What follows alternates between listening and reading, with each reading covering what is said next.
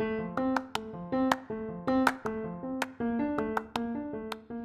you have ever thought about starting your own podcast, you should check out Riverside. Riverside is an online recording studio that lets you record podcasts and video in studio quality from anywhere. And if you click on the affiliated link in the episode description and you buy a subscription, you will also be supporting the podcast. And if you're going to start your own podcast or you just want to continue to listen to great podcasts, you need headphones or speakers.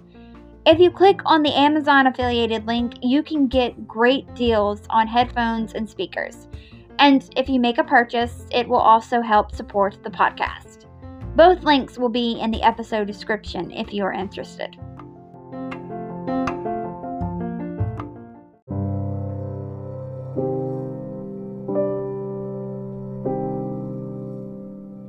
I want to give a content warning before I get started on this episode.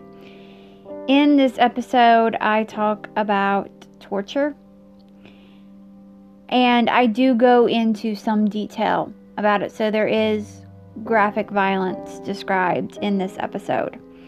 So, if you want or you need to skip this week's episode, I completely understand. If you just want to skip the graphic parts of the episode, I will put a timestamp in the description of when I start talking about it, and I'll also put another timestamp when I stop. So if you just want to skip the violent parts of this episode, you can. All right, well, now let's get into this episode.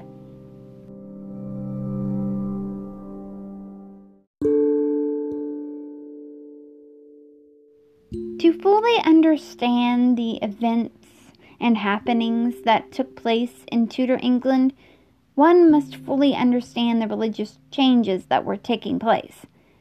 King Henry VIII broke away from the Pope. The king was now the head of the Church of England. Others were starting to question religious teachings and practices that had been around for centuries. Catholics that were in power desperately tried to do everything they could to help stop the spread of Protestantism. Protestantism started as a spark and became a wildfire that was spreading. And from the flames of some of those Protestant wildfires arose Protestant martyrs. Hi, I'm Kortney Jewell, and you are listening to History Shelf, a podcast about history that proves that sometimes fact is even more interesting than fiction. For the first season of this podcast, I am talking about something that I find to be very interesting, and that's Tudor history. Now, when I think of Tudor history, the first person that comes to my mind is King Henry VIII. But I'm not talking about him per se. Rather, I'm focusing in on his inner circle and the people he was an asshole to. And as I go along this season, you will find there was a lot of overlap between his inner circle and the people he was an asshole to. And this week, I am talking about Anne Askew.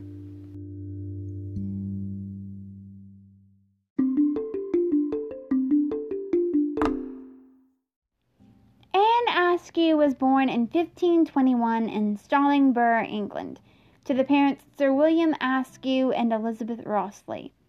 A little side note here Anne's father was a juror in the trials of the men accused of treason and adultery with Anne Boleyn.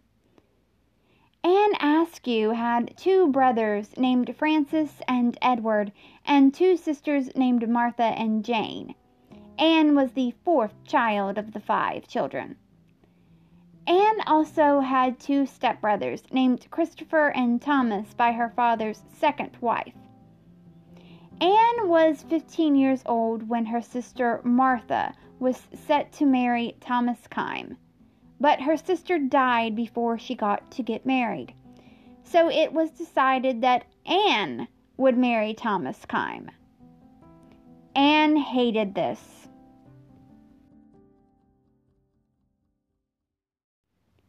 Anne tried everything she could to get out of the marriage. Her father had to physically force her to marry Thomas, but she did in fact marry Thomas Kyme, and she had two children with him. although she didn't take Thomas's last name. Anne kept her maiden name, something that was completely unheard of at the time. The reason why Anne didn't want to marry Thomas Kyme was because he was a Catholic and she was a Protestant. Thomas believed that women should be seen and not heard, and Anne was extremely opinionated. Anne didn't believe in transubstantiation. Transubstantiation is the belief that during communion, the bread and wine turn into the literal body of Christ. Anne also didn't believe in the hierarchy of the church. She believed that no one should be in between a person's relationship with God. She didn't believe in all the glitz and glam of the Catholic Church. She didn't believe in purgatory. And she believed a person should read the Bible for themselves. Her husband believed in the exact opposite of her beliefs. And so their marriage was far from harmonious.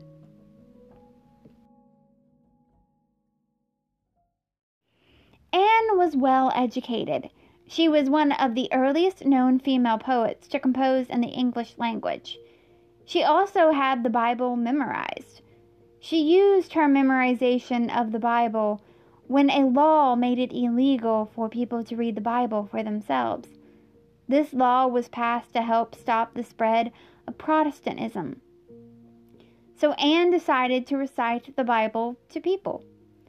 Because of this, her husband kicked her out of their house. But Anne didn't mind being kicked out because Anne wanted a divorce. Anne believed that the Bible would allow her to divorce her husband because the Bible says that women should leave godless men. Anne became the first woman to petition for a divorce on scriptural grounds. Her local court denied her a divorce but her family had connections at court. Like I said earlier, her father was a juror on the trial of the men accused of treason and adultery with Anne Boleyn. And Anne also had a brother that was a cupbearer and another that was a member of the Privy Chamber. So Anne went to King Henry VIII to grant her a divorce.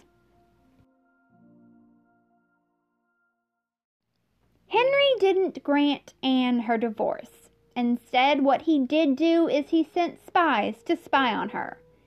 In 1544, Anne moved to London and she preached.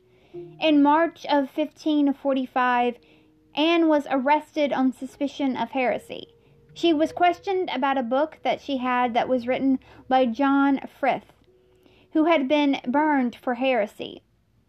She was questioned by Edmund Bonner, the Bishop of London.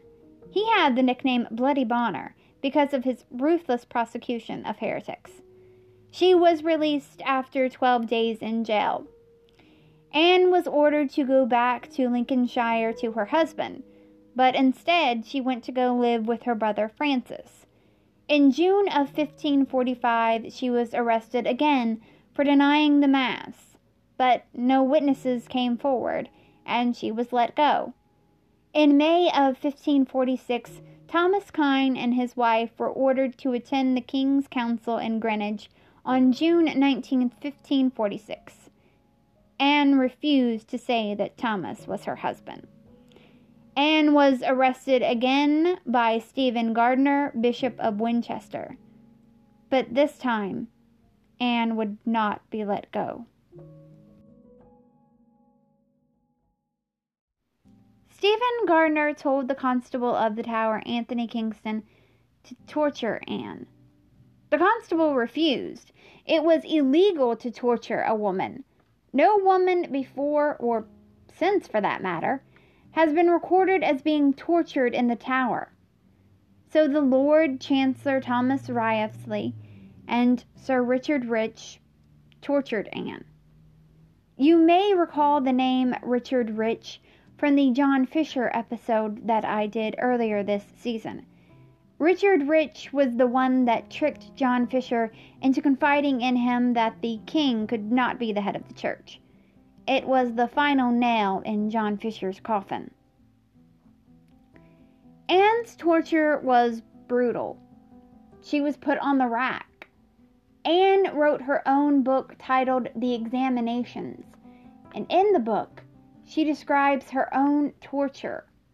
Anne said, quote, Then they put me on the rack because I confessed no ladies or gentlemen to be of my opinion. End quote. They also tried to change her opinion on religion, but she said, quote, I said I would rather die than break my faith. End quote. Anne was given another chance to recant, but she refused, and she was then taken to Newgate Prison to await her execution. There at Newgate Prison was where Anne wrote her book. The reason why Anne was targeted was because they believed that she had a connection to King Henry VIII's sixth wife, Catherine Parr. Catherine Parr was a Protestant and they were desperate to get her for heresy. They were so desperate that they tortured Anne in hopes that she would name Catherine Parr as a Protestant. Anne's torture was severe. It was so severe that on July 16, 1546, Anne had to be carried in a chair to her execution because she could no longer walk. Her shoulders, hips, elbows, and knees were dislocated.